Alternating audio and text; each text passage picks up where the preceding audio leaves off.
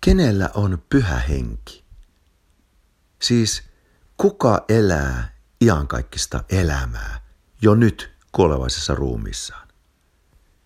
Vastaus kuuluu, jokainen ihminen, joka on vanhurskautettu ja vanhurskas Jumalan silmien edessä. Kuka siis on vanhurskas? No se, jonka elämässä laki on täytetty, joka on viaton ja puhdas Jumalan silmien edessä. No kenellä on laki täytetty? Jokaisella, joka on ottanut Jeesuksen vastaan omana Herranaan ja omana sijaisenaan kaikessa, mitä Jumalan edessä meiltä ihmisinä vaaditaan. Kun laki on täytetty edestäni, tällöin pyhä henki on alkanut vaikuttaa minussa. Ja me tiedämme, Jeesus Kristus täytti kaiken lain. Ja tällä täytetyllä työllään edestämme hän siirsi meidät hengen alle. Ja me olemme nyt vanhurskautettuja ja meillä on nyt Jumalan lapsina pyhä henki. Raamattu sanoo roomalaiskirjan kahdeksannessa luvussa, mikä laille oli mahdotonta, koska se oli lihan kautta heikoksi tullut, sen Jumala teki, lähettämällä oman poikansa syntisen lihan kaltaisuudessa ja synnin tähden ja tuomitsemalla synnin lihassa, että lain vanhurskaus täytettäisiin meissä, jotka emme vailla lihan mukaan, vaan hengen. Meillä siis on pyhä henki, kun laki on täytetty edestämme. Ja kun laki on täytetty edestämme, synti ja sen himo on tehoton. Pyhä henki on alkanut vaikuttaa. Vielä Kalattalaiskirjan kolmas luku sanoo, Kristus on lunastanut meidät lain kirouksesta, kun hän tuli kiroukseksi meidän edestämme. Että Abrahamin siunaus tulisi Jeesuksessa Kristuksessa pakanään osaksi ja me niin uskon kautta saisimme luvatun hengen. Millainen elämän muoto kohoaa eteemme näistä raamatun pyhistä sanoista, jotka äsken luin? Ensinnäkin se on elämää, jossa emme enää elä synnissä, vaan meidät on Jeesuksen sijaiskuoleman kautta ristillä vapautettu ulos synnistä. Ja hänen ylösnousemus elämänsä kautta me elämme nyt hengessä.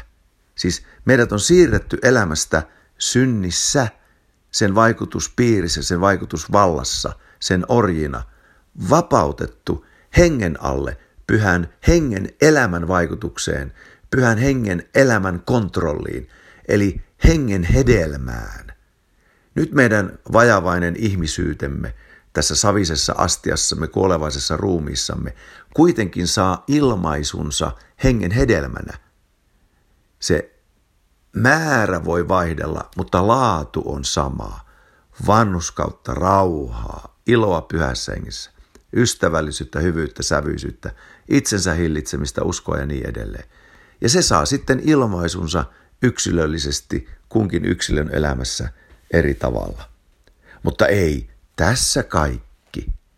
Tämä elämä on elämää siunausten alla.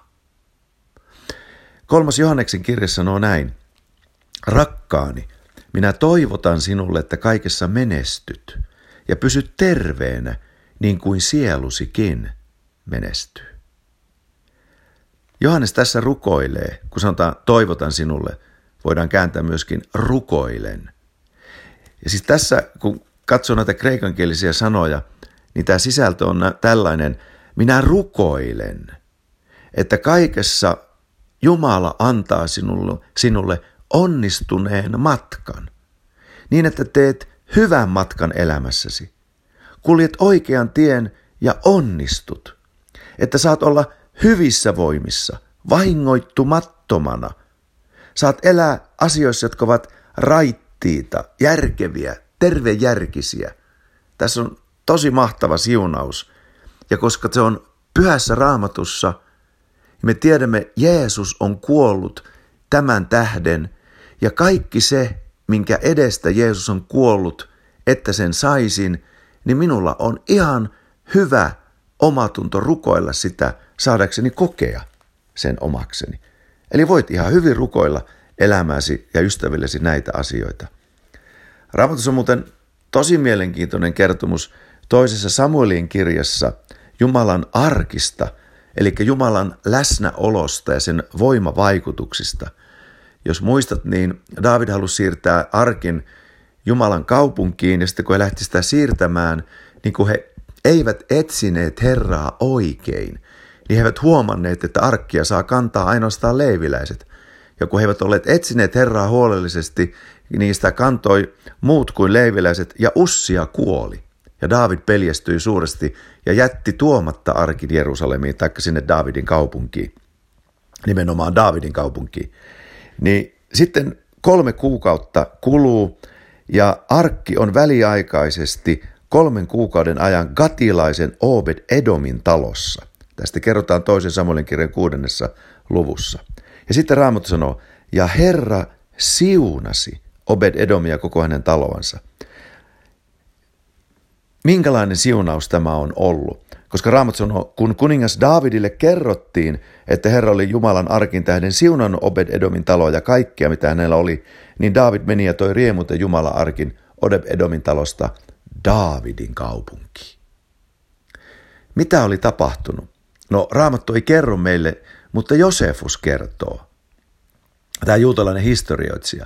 Hän sanoo, siis tämä on raamatun ulkopuolista tietoa, että tämä ei koha raamatusta, mutta on kuitenkin mielenkiintoista, mitä Josefus sanoi. Hän sanoo, Obed Edom oli ollut köyhä, ja yhtäkkiä kolmessa kuukaudessa hänen maaomaisuutensa, omaisuutensa oli lisääntynyt niin paljon, että naapurit tuli kateellisiksi. Ja nyt David oli kuullut, että Herran läsnäolo, voimme sanoa Jeesuksen täytetyn työvalossa, pyhä henki meissä, niin siunasi kaikkea, mitä Obed Edomilla oli, että David halusi tuon saman siunauksen ei ainoastaan Obed Edomille, vaan koko Israelille. Ja meidät on siunattu Kristuksessa Jeesuksessa kaikella hengellisellä siunauksella. Ja se tarkoittaa kaikkea siunausta, jonka lähtökohta on pyhä henki. Siis se tarkoittaa kaikkea, myöskin materiaalista. Tarkoittaa hengellistä, henkistä, aineellista, taloudellista, kaikenlaista siunausta, sosiaalista, ihmissuuden siunausta, perhesiunausta, avioliittosiunausta, kaikenlaista siunausta, jonka lähtökohta on hengessä, joka nyt on meidän, koska Jeesus kuoli meidän sijastamme, otti päälle meidän rangaistuksemme, meidän kirouksemme, kuoli ja maksoi kaiken syntivelkamme, nousi ylös kuolleista ja nyt meidät luetaan vanhuskaiksi hänessä. Meillä on hänen vanhuskautensa ja siksi meillä on tämä pyhä henki, Jumalan läsnäolo meissä. Voimme odottaa ihmeellisiä asioita Jumalalta. Kukin omaan elämän tilanteeseemme, niin kuin Jumala on hyväksi nähnyt, antaa.